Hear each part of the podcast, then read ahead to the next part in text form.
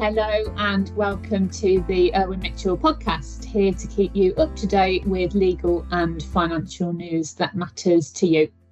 My name is Emma Rush um, and I'll be in the hot seat today. I'm a partner here at Irwin Mitchell, based in our Birmingham office, um, and I specialise in medical negligence.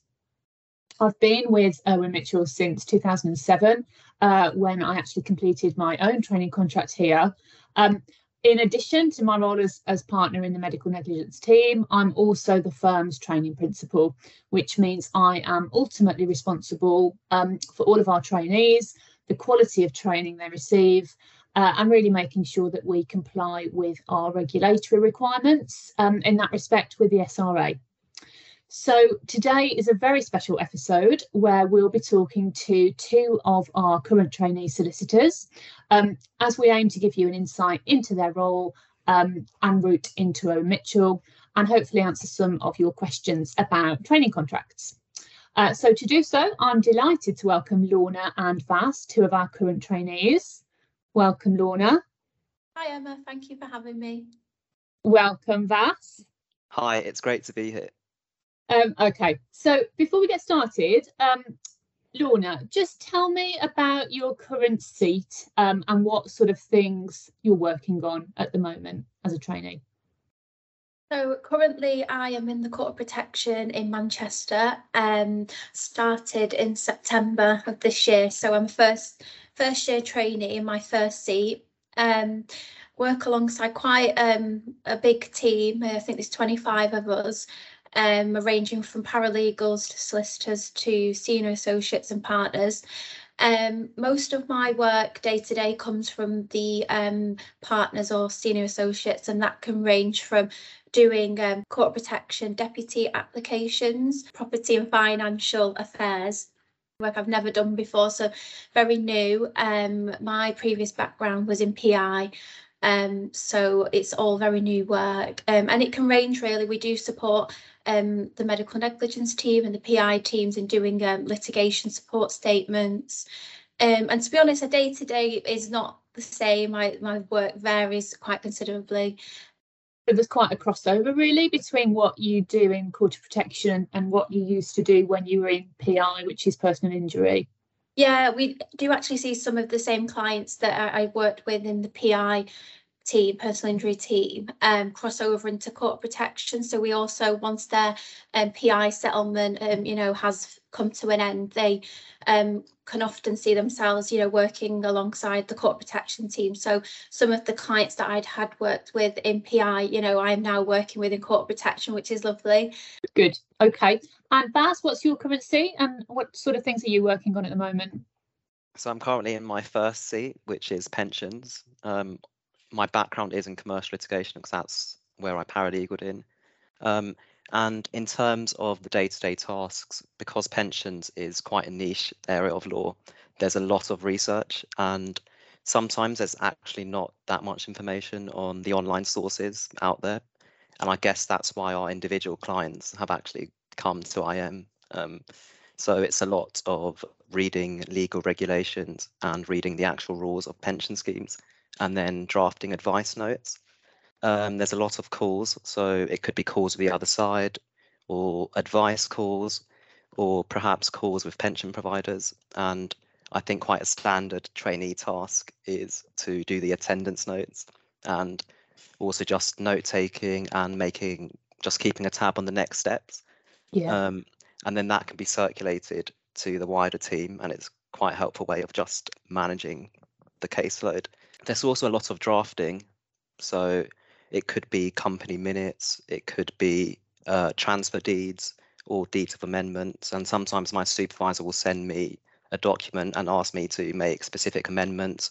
Sometimes it's more just using your own initiative. So I've used research and evidence packs from clients and I've drafted letters to the pension ombudsman or also letters uh, to do with the internal complaints procedure of the pension scheme.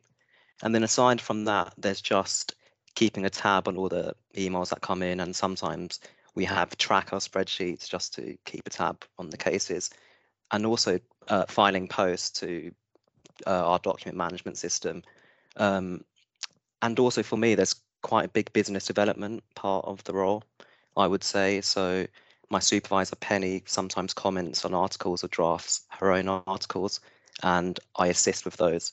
And again, linking to what I was saying before with research, conduct some research and then send it over to her, and that just helps to get the IM name out there as well. Oh, brilliant! That sounds fantastic. Um, lots of well, both of you actually working on lots of different varied uh, tasks and, and areas with a lot of client and external contact. It sounds like. Okay, so um, Lorna, I think firstly for our listeners, could you just explain what actually is a training contract? So, a training contract um, can be a route into um, the legal profession as a solicitor um, if you're a graduate or a non-graduate. So there are those options there, whether you've done um, a law degree or a non-law degree. Um, you know, I did a, a, full law degree and a master's, um, but I know obviously some of my colleagues um, did, you know, conversion of the GDL. You know, we also have apprenticeship schemes that can, um, you know, further on into a training contract. So there's various routes um, to obtain a training contract at Irwin Mitchell.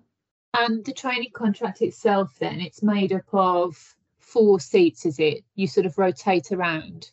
Yeah, so the training contract offers four seats um, of a range of different areas and then your fourth seat will be a rotation of something that you've already done. Okay, brilliant. Um, okay, so I'm going to switch over to Vaz now, but Lorna, please jump in if you also want to uh, give me your answer to this. But Vaz, tell me why you wanted to be um, a trainee solicitor. So what what encouraged you to apply and, and, and look at this career really? So the first thing that attracted me to the career was actually just working as a paralegal and seeing how motivating it was for me to work in a client facing role. So there is that element of working towards a goal and kind of creating formulated solutions tailored to that specific client. Linking onto that, there's a variety of work because each circumstances for each different client um, can be different essentially. And linked into this, um, it's quite a collaborative role. So as opposed to perhaps a barrister. Um, our work is in a team, and that kind of attracted me to to the profession. So, um, to give examples from my own work, it could be, for example, uh, having update calls uh, with my team. It could be sending documents to be reviewed by the team, and then writing comments on certain documents. So it's just quite a collaborative role, and that attracted me to the career. And finally, the role of a solicitor has an international element. So to give examples from across the firm, it could be international serious injury, for example, but to give some practical examples from the work I did in pensions, I had to draft an advice note um, about the pension arrangements in Luxembourg. So I would say those three. Oh, that sounds very exciting. I um I think you're absolutely right actually about the barrister um, issue because they can work in in, in silos. So that, that there can be a team approach with barristers as well, but certainly not as much as a solicitor role. I think because of that teamwork, and you're often working on a number of different um, either cases or transactions together as part of a team. So, um, is that what you're finding at the moment in the seat that you're in now? Yeah, it's definitely very collaborative with yeah. my whole team. Yeah. And Lorna, do you have a similar sort of experience or, or tell me why why you wanted to be a trainee? But I think for me personally, um, I wanted to be a trainee because obviously my background was in PI and I am very passionate about that area, but I wasn't entirely sure if I wanted to stay in PI and I was quite curious about you know, would I enjoy something else or, you know, do my skills suit a different area of law? Um, and obviously the training contract gives me that um, opportunity to, to explore and, you know, see if there is something else out there that I find a passion in. Um, I know for me, my skill set is with people, being around people, working with people, um, helping people. So I know that that skill set can be adapted into different areas. So um, obviously, court of protection it is very um, you know client heavy, people heavy, as is PI. But um, I wanted to kind of get a broad experience. Um, obviously, for when the day comes that I become a solicitor, you know, I have that um, depth of knowledge across different areas. Yeah. So staying with you, Lorna, I suppose just picking up on, on what you've just said, in the team that you're in now, is there a sort of normal day for a trainee, or how would you describe a normal day in the life of a trainee based on what you're doing at the moment? Yeah, a, no, a normal day to day life of a trainee um, from a court protection perspective, I wouldn't say every day is the same. It is very, very different. And I think obviously being a trainee, you are getting highest caliber of work because you know we, we kind of need a broad range of work to get across um so i'd say in terms of a day-to-day workload would definitely be different. A lot, a lot of the work I do, we are um, going to visit clients every year and do a, a review. So um, in the period that I'm with the team, um, this is their busiest period. So a lot of my um, week can be filled with attending on clients and doing those deputy reviews. Um, but it is very varied. You can get very ad hoc tasks such as um, finding conveyances, getting quotes, um, I attended on, uh, you know, a client's warehouse and took an inventory of goods. So it can be very legal and then sometimes it's not very legal. So it is a range of work coming across. Yeah, absolutely. Okay, and Vaz, you're obviously in a, a completely different seat to Lorna. What about you in terms of your sort of normal day as a trainee? Does it follow a set pattern? How would you describe it? So, as Lorna said, it can be quite varied. There's ad hoc tasks that come in. So to give an example of quite a random task I received, I did have to hand deliver documents to offices in London, but more standard tasks could be, for example, drafting update emails to clients. So sometimes we have letters and correspondence coming in from the other side, and it's in quite complex language, especially with pensions. And you kind of have to draft that in very easy to understand language. So almost breaking down the complex into not so complex. And again, there's just tasks of keeping up to speed with different deadlines and the different emails coming in, filling out the tracker spreadsheets, as I said. And to give an example of something I had this morning, I had to fill in an application form uh, that's going to go to the pensions ombudsman. So there's a lot of kind of complaints related correspondence in my day to day role. Yeah, I think the point that you made about trying to redraft things so that actually they're not set out in legal jargon is really important. And um, I think whilst you're obviously both in different seats, that's probably something that's consistent across, uh, you know, all trainees really, because it's important to ensure that our clients can understand the advice that we're giving to them. Um, okay, so I'm going to move back to you, Lorna, and ask from your point of view, um, what skills do you think or feel are, are, most important to have as a trainee? I would say as a trainee, um, skills such as um, being personable, especially in, in my role in court protection. You know, we are dealing day to day with people with severe injury, brain injury, and their families who, you know, can be going through quite a lot of emotional stress and worry. So I think being quite you know, down to earth and personable and you know, just speaking to them as you would speak to a, a friend essentially is quite important. I, I know obviously that could be different in different areas, but in this area that I'm in at the minute, I think that is such a a big skill to have because I think if you don't have that naturally, um, some clients struggle with that. Um, you know, having a, a normal conversation and a lot of the time they just want somebody to talk to because they are quite lonely um, other skills as a trainee, I would definitely say attention to detail. For example, um, I worked on a litigation support statement, um, which will essentially be used in a trial if, if that comes, if you know, if that is the case, and you know that will be scrutinised um, by a judge and you know cross-examined by barristers. So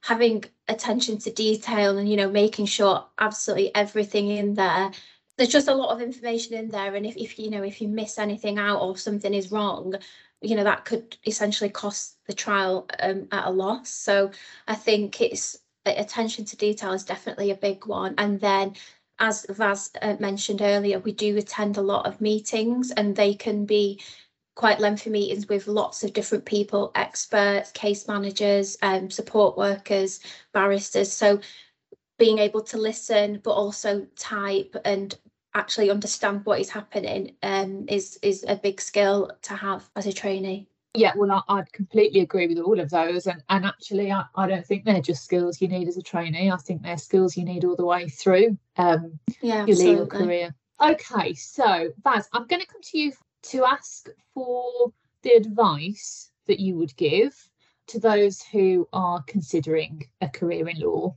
So, what, what advice or tips would you give to them? So, in terms of advice and tips for those considering a career in law, I would say work experience is quite key. So, if you're even doing law as an undergrad, or even actually if you're not doing law as an undergrad degree, um, there's legal advice lines you can get involved with right from university. I would say maybe yeah, do some pro bono work or volunteering work, and just get to, start to get to grips with what a career as a lawyer might actually be like. Another tip I would give is to use your university's career service because I know for me, speaking from experience, they helped me draft applications and also uh, ran mock interviews, which I think was quite helpful. And if you actually can get paralegal experience, I know it's easier said than done in this current climate. Um, I think it can be a very good conversation starter in interviews, and also you can talk about the skills you've received from those from those experiences in applications.